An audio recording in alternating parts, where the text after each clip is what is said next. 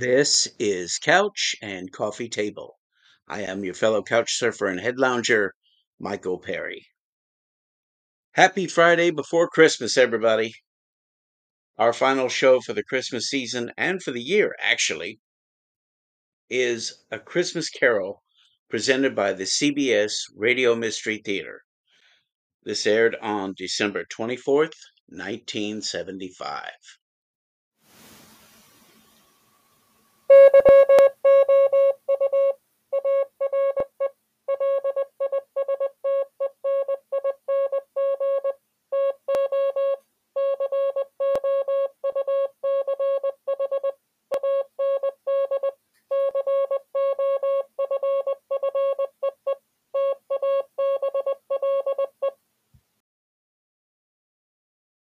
The CBS Radio Mystery Theater presents.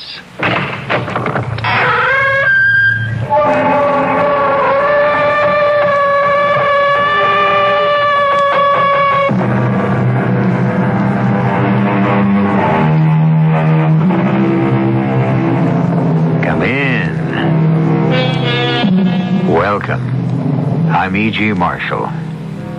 This is a very special occasion for me. I'm to be a little more than your host. This time, I will not only be introducing the story, but telling it to you, acting it out. The Mystery Theater's special Christmas story this year Charles Dickens' immortal classic, A Christmas Carol, with Guess Who as Scrooge. Bah! Humbug!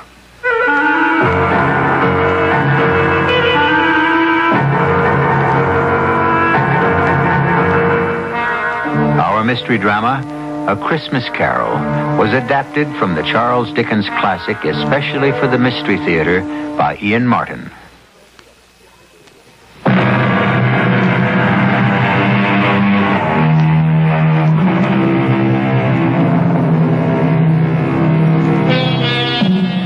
Charles Dickens' A Christmas Carol begins like this Marley was dead to begin with.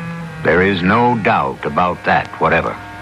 The register of his burial was signed by the clergyman, the clerk, the undertaker, and the chief mourner. Scrooge signed it. Old Marley was dead as a doornail. Ebenezer Scrooge? Oh, he was a tight-fisted hand at the grindstone, hard and sharp as flint, from which no steel had ever struck out generous fire solitary as an oyster. He iced his office in the dog days and didn't thaw it out one degree, even at Christmas. A Merry Christmas, Uncle. God save you. Ah, oh, what, what? Oh, what? Oh, it's you, nephew. What brings you here on a miserable, cold, windy night like tonight? Ah, cold and windy, yes, and the snow falling softly. A perfect Christmas Eve to say Merry Christmas, Uncle. Ah, humbug. Christmas a humbug? Oh, you don't mean that, I'm sure. I do. Merry Christmas. What right have you to be merry, or the world at large? What reason have you yourself to be merry? You're poor enough. Oh, come then. what reason have you to be dismal? What reason have you to be morose? You're rich enough. Don't you taunt me, Fred. Bah! And don't indulge yourself in expectations. Humbug. Take me as I am, Uncle, and as the season is, and don't be cross. Where else can I be when I live in a world of fools? Christmas. Phooey.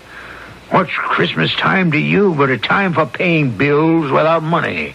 Time for finding yourself a year older and not an hour richer. If I could work my will, every idiot who goes about with Merry Christmas on his lips should be boiled in his own plum pudding and buried with a stake of holly through his heart. Oh, come along, Uncle. Can you not let down for once and enjoy yourself? Come along, nephew. Keep Christmas in your own way. Let me keep it in mine. yes, but you don't keep it. Leave me alone, then. Much good it may do you. Much good has it ever done you? Oh, there are a lot of things, Uncle, from which I've never profited. Christmas among the rest.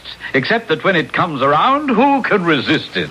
a kind of forgiving time of year when men and women seem by one consent to open up their hearts freely. So then I say, Uncle, though it never put a scrap of silver or gold in my pocket, I believe it has and will do me good, and so I say, God bless it. Who's that? Where? What, what's all that there? I, am sorry, Mr. Scrooge. It's it's just that it is a holiday, and and my hands were so cold. Just let me hear another word from you, Bob Cratchit, and you'll keep your Christmas by losing your employment. Oh, please, sir. I I humbly beg your pardon. It was just a an action on the spur of the moment. Just apply the spur to goad you into finishing your work, Cratchit, and let's hear no more from you. Yes, sir. Well, nephew. Why are you here? To ask you to dine with us tomorrow. Dine with you? Never.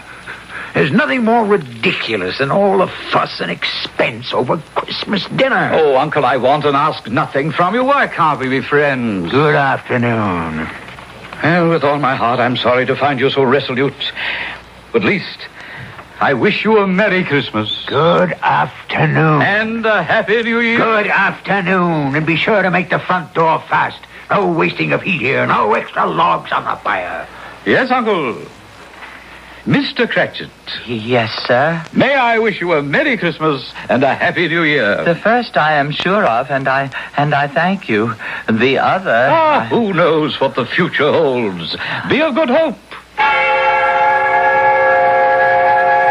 The nerve of all of them. My nephew, a Wastrel, and Bob Cratchit on 15 shillings a week with a wife and family talking about a Merry Christmas. Is it up to make a man retire to Bedlam? They're all mad, mad. Uh, begging your pardon, Mr. Scrooge, a gentleman to see you. Yes, yes, yes, yes. Scrooge and Marley's, I believe. Have I the honor of addressing Mr. Scrooge or Mr. Marley? Mr. Marley's been dead for seven years. He died seven years ago this very night. Ah, sad. Sad indeed. Still, I have no doubt his liberality is well represented by his surviving partner. Liberality? At this festive season, it is more than usually desirable that we all make some slight provision for the poor and destitute. You may make your pledge here. Are there no prisons? We speak of the needy. Uh, the union workhouses are not still in operation. They are. I wish I could say they were not. A few of us private citizens are endeavoring to raise a fund to buy the poor some meat and drink and means of warmth. Uh, what shall I put you down for, Mr. Scrooge? Nothing. Of course, you wish to be anonymous? I wish to be left alone. By tax, I help to support the establishments we have mentioned. They cost enough and more. Let those who are badly off go there. Many can't go there. And many would rather die. they would rather die than let them do so and decrease the surplus population. Good afternoon, sir, whatever your name is. I find you hard to believe, Mr. Scrooge. Cratchit, let him out. Close the door, Cratchit, to extinguish what coals remain. Uh, uh, yes, sir. Uh, uh no, sir. You come here. Uh, coming, Mr. Scrooge. You'll want all day tomorrow, I suppose. If quite convenient, sir. It's not convenient, and it's not fair. If I was to stop half a crown for it, you'd think yourself ill-used, I'd be bound. Well, sir, I And mean... yet you don't think me ill-used when I pay a day's wages for no work. I, I would not presume to have an opinion, but then it is only one day a year. Yeah, a poor excuse for picking a man's pocket every 25th of December. But I suppose I have no choice. You must have the whole day. Just make sure you are here earlier the following morning. I dined my usual melancholy dinner in the usual melancholy tavern. Afterwards, climbed the stairs to my living quarters in the gloom. Something about my door knocker stopped me as I was about to put key in lock. For one strange moment, it looked like Marley. Ghostly spectacles turned up on its ghostly forehead. To say that I was not startled would not be strictly true. And even after I was entered and locked in and my candle lit, I did pause irresolutely before I dismissed it with humbug, humbug. Still, I was uneasy. Trimming my candle, I walked through all my rooms to make sure all was well. Sitting room, bedroom, lumber room, all as it should be. Small fire in the grate, spoon and basin ready, little saucepan of gruel, since I had a cold. What's that? The front door. The side door. The bell by my bed. The one on the mantel and, and, and on the sideboard. What do they herald?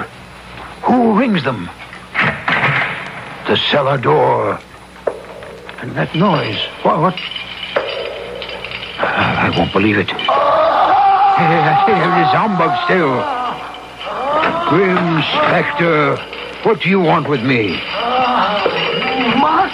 Who are you? Ask me who I was. Who were you then? In life, I was your partner, Jacob Marley. Ah, You don't believe in I me? don't. Why do you doubt your senses? Because a little thing affects them. A slight disorder of the stomach makes them cheats. You may be a bit of undigested beef, a blot of mustard, a crumb of cheese, a fragment of underdone potato. There's more of gravy about you than the grave, wherever you are. humbug, I tell you, humbug. Ah! Ah! Unbeliever! So, I unwrapped the bandages from about my head to reveal the rotting flesh, the jaw fallen slackly to my breast, the muscles eaten long since by worms. Oh.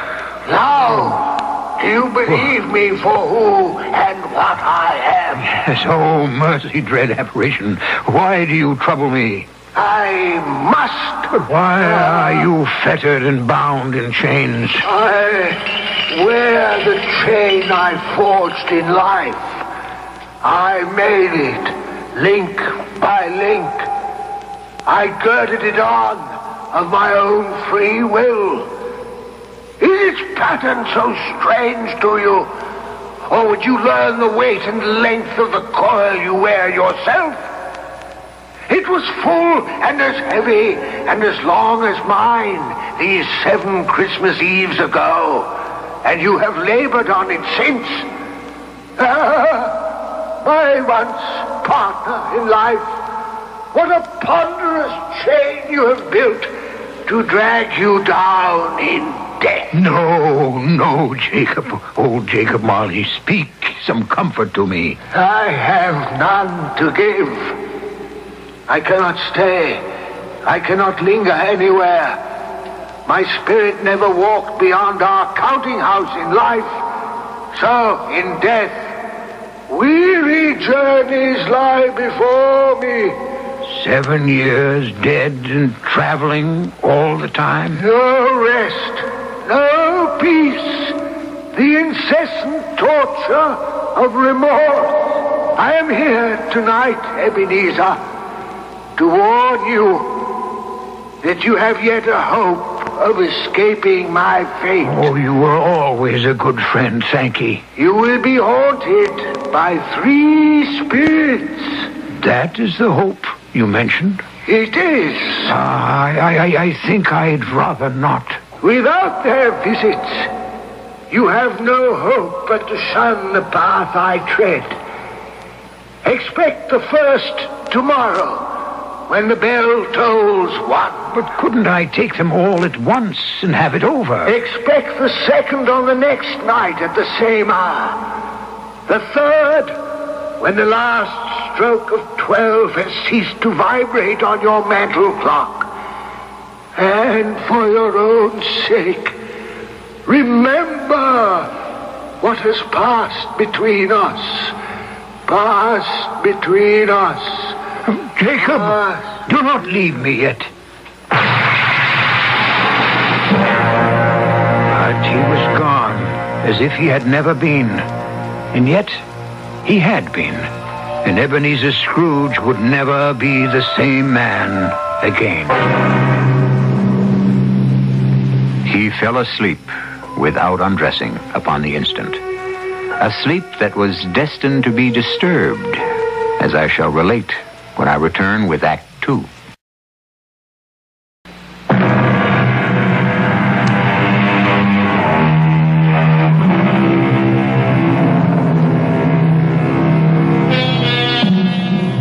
Scrooge awoke, it was dark, and the chimes of a neighborhood church were striking the four quarters. To his amazement, they were followed by twelve strokes of the bell. Twelve? Impossible. It was two when he went to bed.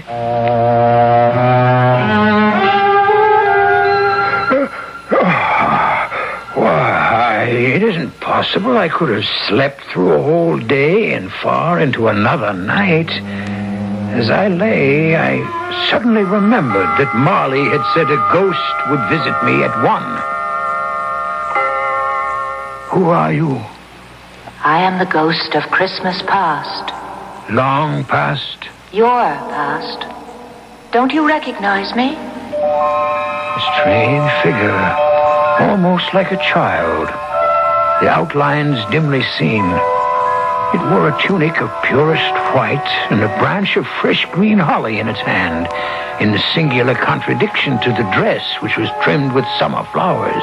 But strangest of all, above its crown sprang a bright, clear jet of light, which illuminated the darkest corner, but obscured the face. And under its arm, a cap, which looked for all the world like a candle snuffer. For some reason, I wanted it to put on its cap.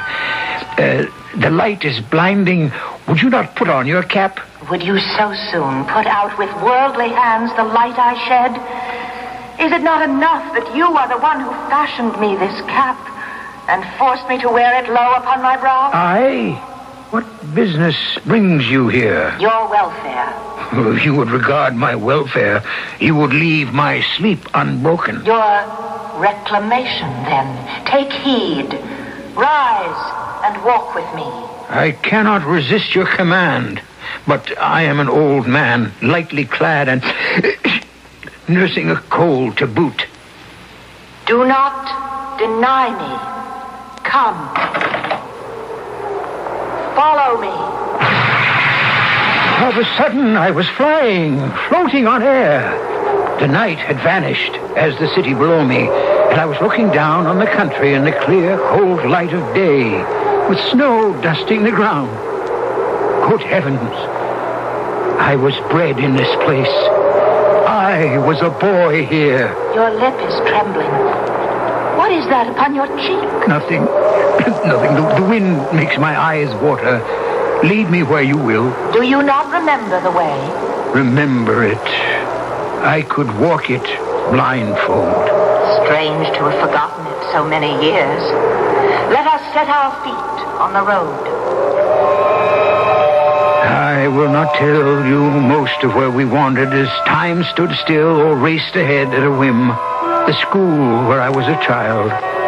The house I grew up in, an orphan. A terrible rush of tears remembering another outcast, a foreigner, an alien who in our mutual loneliness had once befriended me. Poor Ali Baba. I... I... It's too late now. What is too late? Uh, nothing.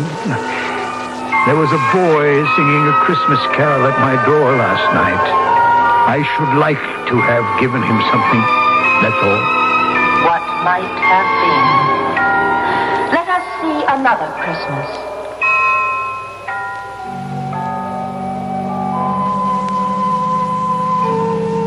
What's that? Your aunt, who brought you up, passed away. Oh, Always no. a delicate creature whom a breath might have withered. But she had a large heart. Amen to that. I will not gainsay it, Spirit. When she died, she had, I think, children. One child. True. Your nephew. Yes. We traveled further, scenes flashing by like slides in a magic lantern. Old Fezziwig in his Welsh wig, my first employer. His Christmas parties with a groaning table and everyone dancing with a light foot and heart to the festive music. His kind wife, and the joy of working at a desk one wasn't nailed to. And then someone I had shut away so long ago. What is it, Scrooge? That girl. Whom you shall sit beside. No. Oh, yes. This shadow most of all. Don't you remember me? I told you the light blinds me. Then remember me as I was before you put my light out. No tears, I beg you. None. If the idol who has replaced me can cheer and comfort you, I must not grieve. What idol? A golden one. Nothing but gain engrosses you. So, if I have grown wiser, I am not changed toward you. Our marriage contract was made when we were both poor. You are changed. When it was made, you were another man. I was a boy. Whatever you were, I freely offer you your release. Have I ever sought it? In words? Never. How then? In a changed nature. In everything that made my love of any worth or value in your sight. And so I release you with a full heart for the love of what once you were. May you be happy in the life you've chosen. Now I recognize you, spirits, and why you have come back to haunt me. Torture me no more. Some shadows still to see. No, I I can bear it no longer. Haunt me no longer. The light you shine is too bright for my eyes to bear. Give me your cap so I may extinguish it, and you. In a puff of smoke, the figure was gone, and I had barely time to reel to my bed, exhausted from the long night's travels, where I fell into a heavy sleep.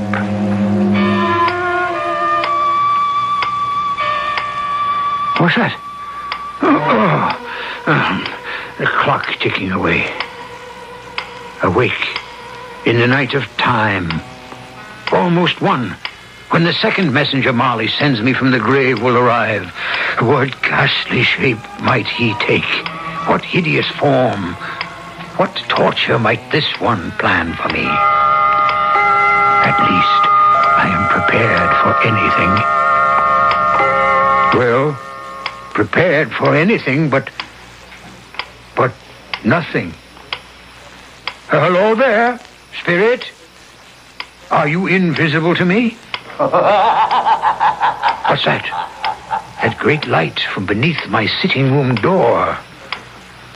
Uh, here's a fearful waste of light, a shocking extravagance. I must go in and douse these candles. Yet uh, I'm afraid to enter. Scrooge. Ebenezer Scrooge. Stop skulking there behind your bedroom door. Enter, man. Enter. Why, here's a prodigal spending of light.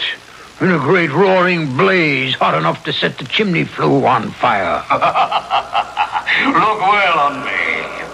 Have you never seen the like of me before? Never. It is time your eyes were opened to this and other things. Spirit, I will be no trouble. Conduct me where you will.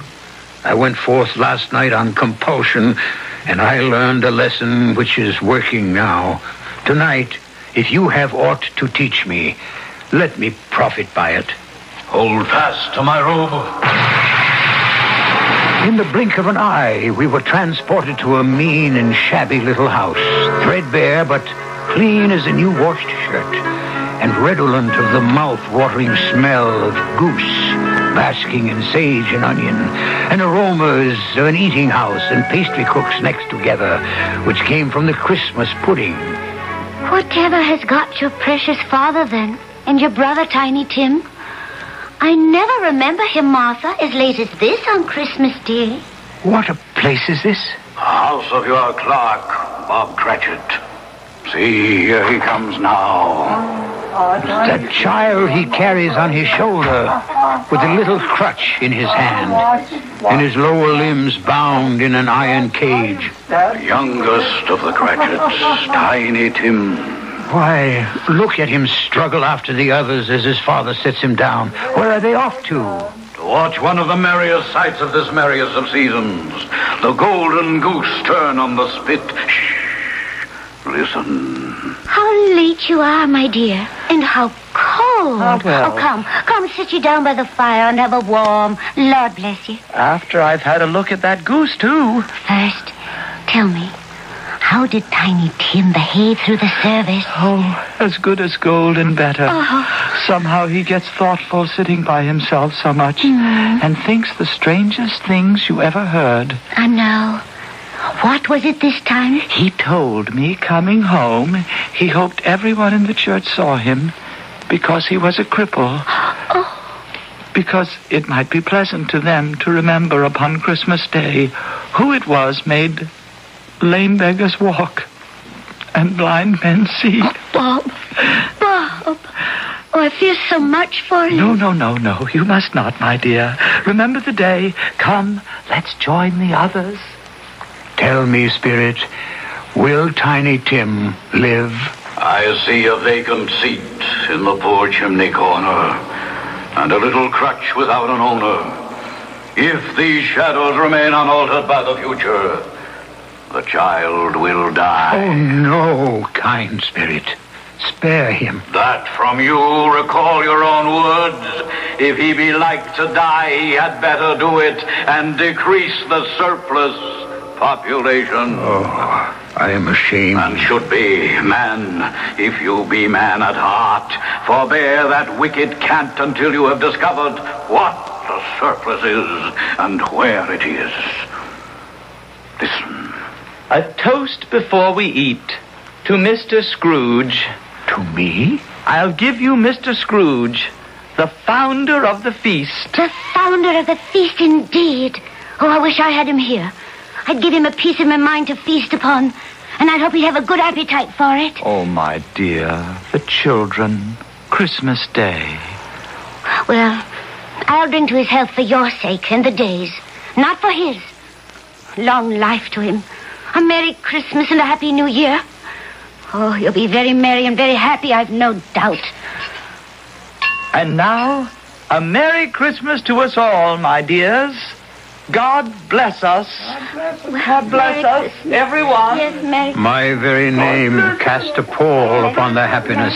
But mark you on the wealth of spirit among them, which thought kindly on a man with as little spirit as yours.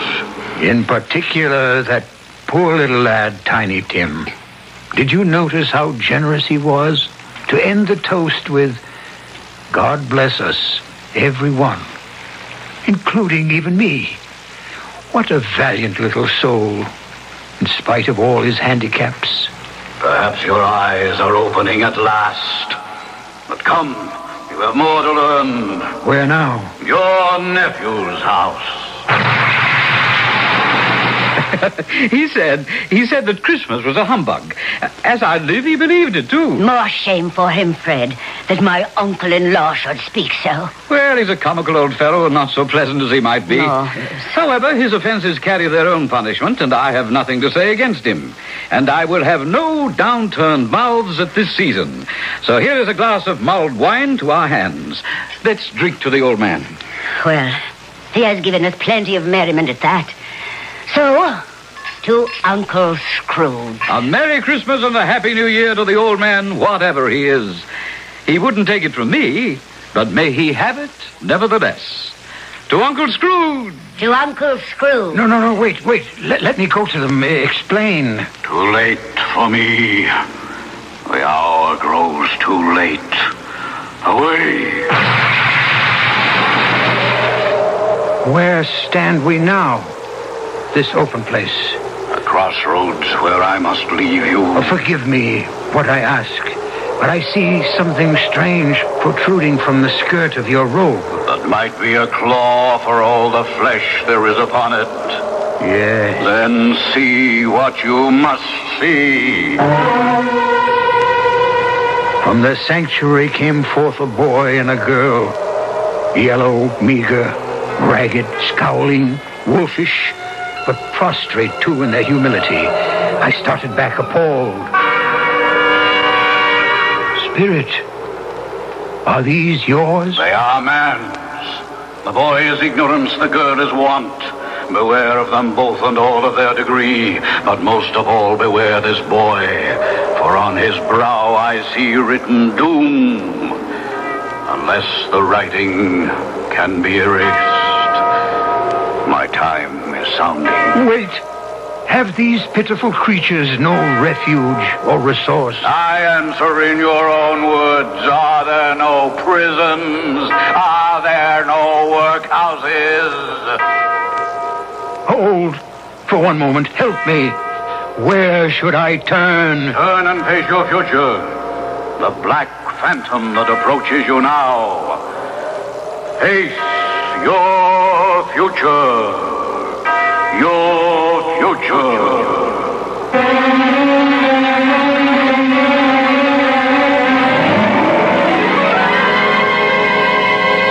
As the last stroke of the bell struck twelve, Scrooge turned to face a dread figure, a solemn phantom, draped and hooded in blacks and deep grays, coming creeping like the mist about it towards him. I'll return with Act Three very shortly.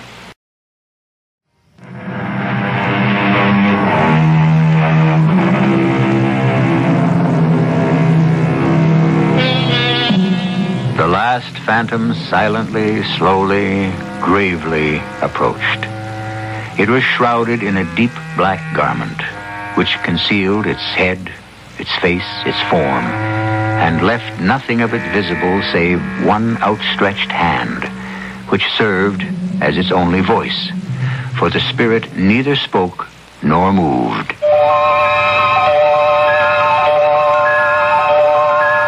I am in the presence of the ghost of Christmas yet to come.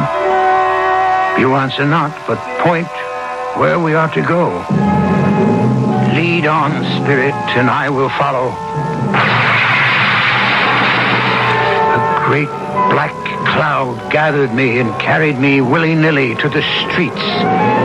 Its shroud, like the figure that stood by me, hung about me as I listened to two gentlemen talking in the street.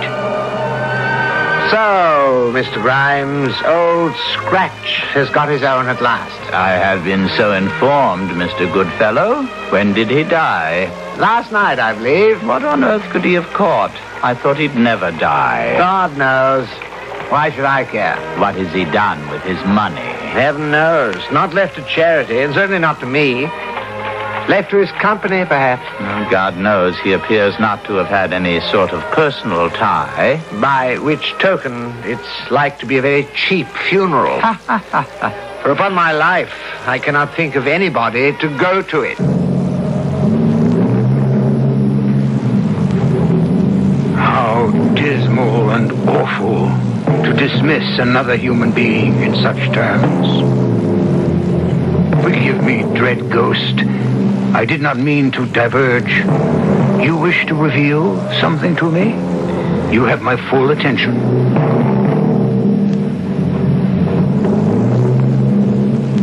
Fred, the news is bad. Bad. We are quite ruined. Oh, no, there's hope for us yet. If he relents. If he forgives or forgave, there might have been. Ah, but it is too late for the miracle. Poor, old, miserable boy. He's past relenting. He's dead. No, wait, Spirit, wait. I'm not ready to leave. What else would you have me look on? Tell me again about today. About little Tim on the grave. It, it, it would have done you good to see how green a place it is. Oh. But you'll see it often. I, I promised him I would walk there every other Sunday. My last born. My poor little broken child. Oh, please. I shall break down with you. Oh, my darling. We can all try to be brave, but how can we hide our sorrow? What is more final and dreadful than death? I want to help, Spectre, but something informs me that our parting moment is at hand. Tell me, what man was it I saw lying dead? Very well. You point. Where to this time? A churchyard. And here we are. A headstone. You would have me read it? Uh, tell me, are these the shadows of things that will be or may be only? Oh, my own name, Ebenezer Scrooge. Spirit, hear me. I am not the man I was. I will not be the man I must have been from all this intercourse. Why show me this if I am past all hope? For once, you make no motion. Your nature intercedes for me and pities me. Good Spirit, I will honor Christmas in my heart and try to keep it all the year. The three spirits shall strive within me. I will not shut out the lessons that they teach. Oh, tell me I may sponge away the writing on this stone. Give me your hand, I beg you. Give me your hand. You to me. You cannot disappear. You cannot disappear. You. Oh, oh, well, bless my soul. What I cling to is my own bedpost. And wait, wait. Perhaps my time is my own to make amends in. Yes, I will live in the past, in the present, and the future. The spirits of all three shall strive within me. Oh, Jacob Marley, heaven and Christmas time be praised for this. I say it on my knees, oh Jacob, on my knees. I don't know what to do. I'm as light as a feather, and I am as happy as an angel. I'm as merry as a schoolboy. I'm as giddy as a drunken man. A Merry Christmas to everyone. A Happy New Year to all the world. Hello there. Oh, hello. Oh, oh, there's the saucepan the gruel was in. There's the door by which the ghost of Jacob Marley entered. There's the corner where I saw the wandering spirits. It's all right. It's true. It all happened. Oh, Oh, oh my God, I don't know how long I've been among the spirits. I'm a baby. I don't know what month it is. Throw open the window and rejoin the world. Hey, Mr. Grimes, what's today? Why, uh, uh, uh, Christmas Day. Christmas Day! I haven't missed it. The spirits have done it all in one night. They can do what they like. Of course they can. Hello, my fine fellow. Uh, hello. Uh, Merry Christmas. Merry Christmas to you. Do you still run the poulterer's shop in the next street but one? At the corner? I should hope I did, on my way to open up. Oh, pray then, Mr. Grimes, do I dare hope you have not yet sold the prize turkey that was hanging up there? Not the little prize turkey, the big prize turkey. the one as big as an ostrich? Oh, a delightful man. A pleasure to talk to him. Yes, Mr. Grimes. It is hanging there now. Well, what are we waiting for? I want to buy it. Bring it here that I may give directions where to take it. Send back your boy and I'll give him a shilling. Have him bring it back in less than five minutes and I'll give him half a crown. Better still, here's a five pound note. Send him to deliver the turkey to Mr. Cratchit by cab at the address I give you. And what's left shall be your Christmas present and his. Shaving was not an easy task, for my hand was shaking, and shaving demands attention. At last it was finished, and I dressed myself in all my best and issued forth to the streets. The first person I met was a portly gentleman who had walked into my counting house the day before, saying, Scrooge and Marley's, I believe. I hastened to intercept him. My dear sir, how do you do? I beg your pardon? I hope you succeeded yesterday. A Merry Christmas to you, sir. Mr. Scrooge? That is my name. I fear not pleasant to you. Allow me to ask your pardon, and will you have the goodness to allow me to contribute? May I have your ear, sir? Hmm? What? Lord bless me. So much. My dear Mr. Scrooge, are you really serious? If you please. Not a farthing less. Will you do me that favor? Oh, my dear sir, I don't know what to say to well, don't say anything. Come and see me. Will you come and see me? I will indeed. Thank you. I thank you fifty times. Bless you.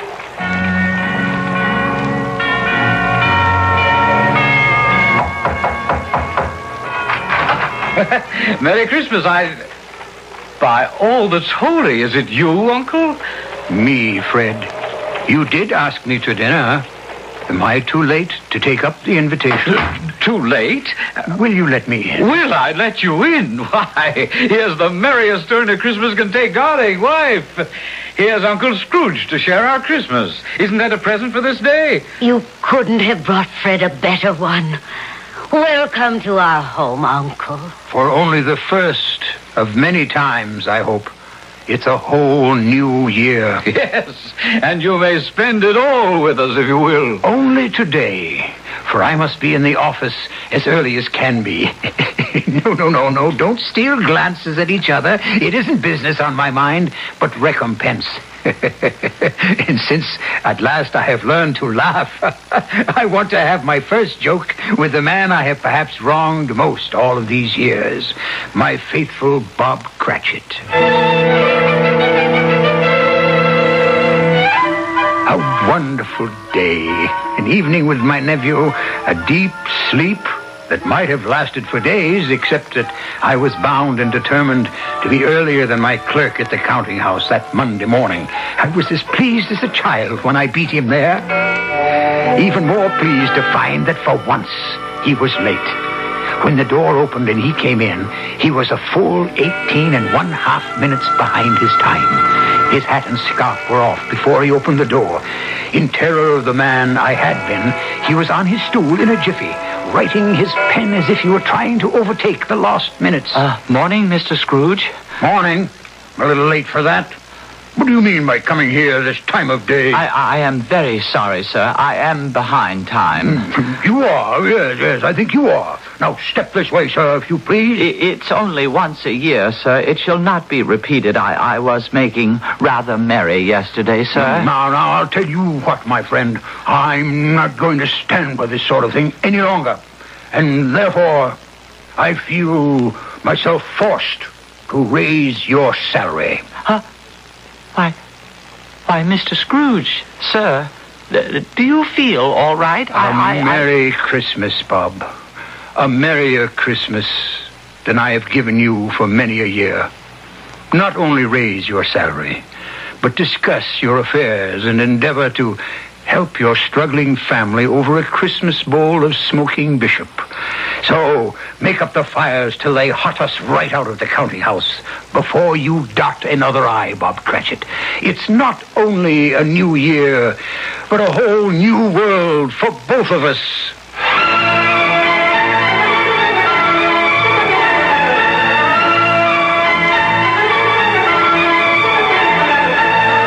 We all know, Scrooge was better than his word. He did it all. And to Tiny Tim, who did not die, he was a second father. And he made a good new will for his nephew and his future partner, Bob Cratchit. One thing after a long life he took to his grave, that he knew how to keep Christmas well. May it be truly said of all of us, and as Tiny Tim observed, God bless us, everyone.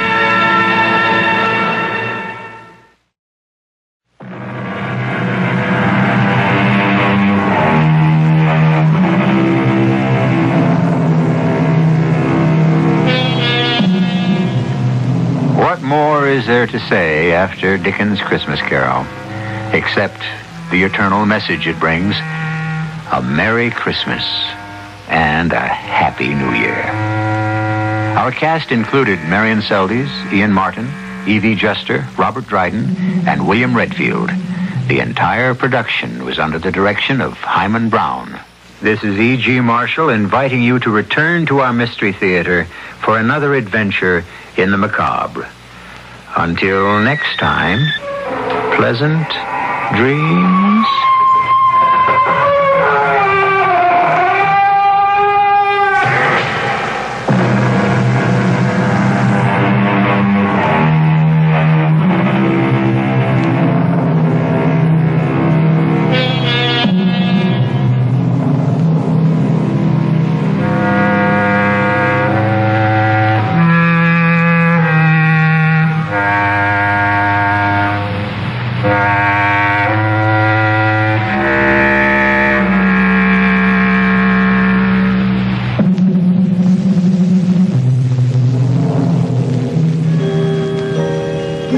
Special edition of the CBS Radio Mystery Theater brought to you by your lucky discount supermarkets. We'll continue with beautiful music of the season on KIXI, brought to you by the Lucky Discount Supermarkets, following the CBS News coming up next. The weather outlook calls for mostly cloudy skies with increasing chance of rain on Christmas Day. Showers tomorrow night and Friday. Highs near 50 and lows about 40. And currently in downtown Seattle, 48. It's 44 at the airport.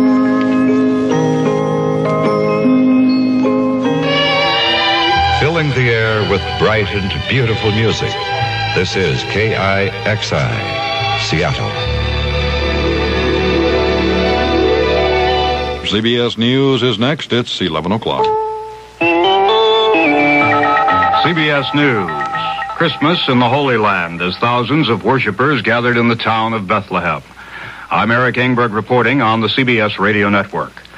There were religious observances in the town where Jesus was born, but there were also stringent security precautions overseen by Israeli troops in Bethlehem. Christmas Eve brought intensified fighting to Beirut, Lebanon, despite pleas from national leaders for peace. At least 17 persons died as gangs of gunmen fought each other, and the trouble continued into Christmas Day.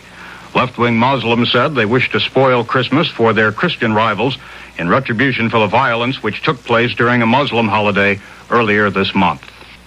President Ford attended non-denominational Christmas services in the ski resort town of Vail, Colorado, where he's vacationing. The president and his family plan a quiet Christmas day, but Mr. Ford is expected to get in some more skiing. Meantime, he is trying actively to prevent one of his cabinet members, Labor Secretary John Dunlop, from sliding off the team, according to Press Secretary Ron Nessen. CBS News correspondent Robert Pierpoint reports from Vail. The president's spokesman said he pointed out to Mr. Ford a front page story in a local paper predicting Dunlop would resign over the president's veto of the picketing bill after he had promised to sign it. And the president authorized Nessen to say, quote, President Ford considers John Dunlop to be an extremely valuable member of his administration and certainly hopes he does not resign. Later, Nessen said that President Ford had informed Dunlop of his decision to veto the controversial bill last Monday, but that Dunlop did not indicate to the president any thought of resigning. Nessen had no comment on AFL-CIO President George Meany's charge that President Ford had gone back on his word. Robert Pierpoint, CBS News, Vail, Colorado. At least 18 persons are dead in a hotel fire in Sydney, Australia this Christmas Day. Many people were trapped on upper floors of the five-story Savoy Hotel. Some jumped to the street below. The men who keep track of America's buying and selling to foreign countries have some good news as the end of the year approaches. The U.S., which ran a trade deficit last year, will probably finish 1975 with the largest trade surplus in 10 years. The surplus was $10.5 billion for the first 11 months of the year. Trade surpluses are generally thought to help keep the value of the dollar up abroad, resist inflation, and provide jobs for those who work in the exporting industries. By tradition, Christmas is a time of joy and family reunions, but for many people it is a time of emotional distress and even suffering. That is the opinion of psychiatrist Dr. John Donnelly, who finds that Christmas is a time when people sum up the past year in their minds. If it has been a bad year, if, for example, they have lost a loved one, then Christmas can be a difficult time. Dr. Donnelly's advice to those who feel depressed, try to keep occupied and be with other people. I'm Eric Engberg, CBS News.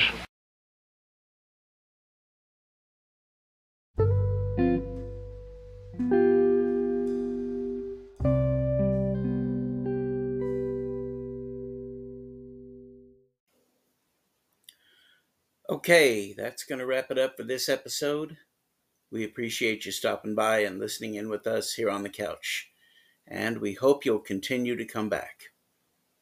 If you enjoyed this episode, please check out some of the other episodes we have to offer, as well as new episodes which are uploaded every Friday. We are listener supported, as we have always been by you, the listeners. We thank you all for your support. Coming up next week, uh, December 29th, I believe it is, we will not be having a show for Couch and Coffee Table. This is our final show for the year. We will continue again. We'll start back up with the new year on January 5th. Other than that, uh, from all of us here at Couch and Coffee Table, we'd like to wish you a very Merry Christmas and a Happy New Year. And until next time, this has been Couch and Coffee Table. Always remember to be good to yourself.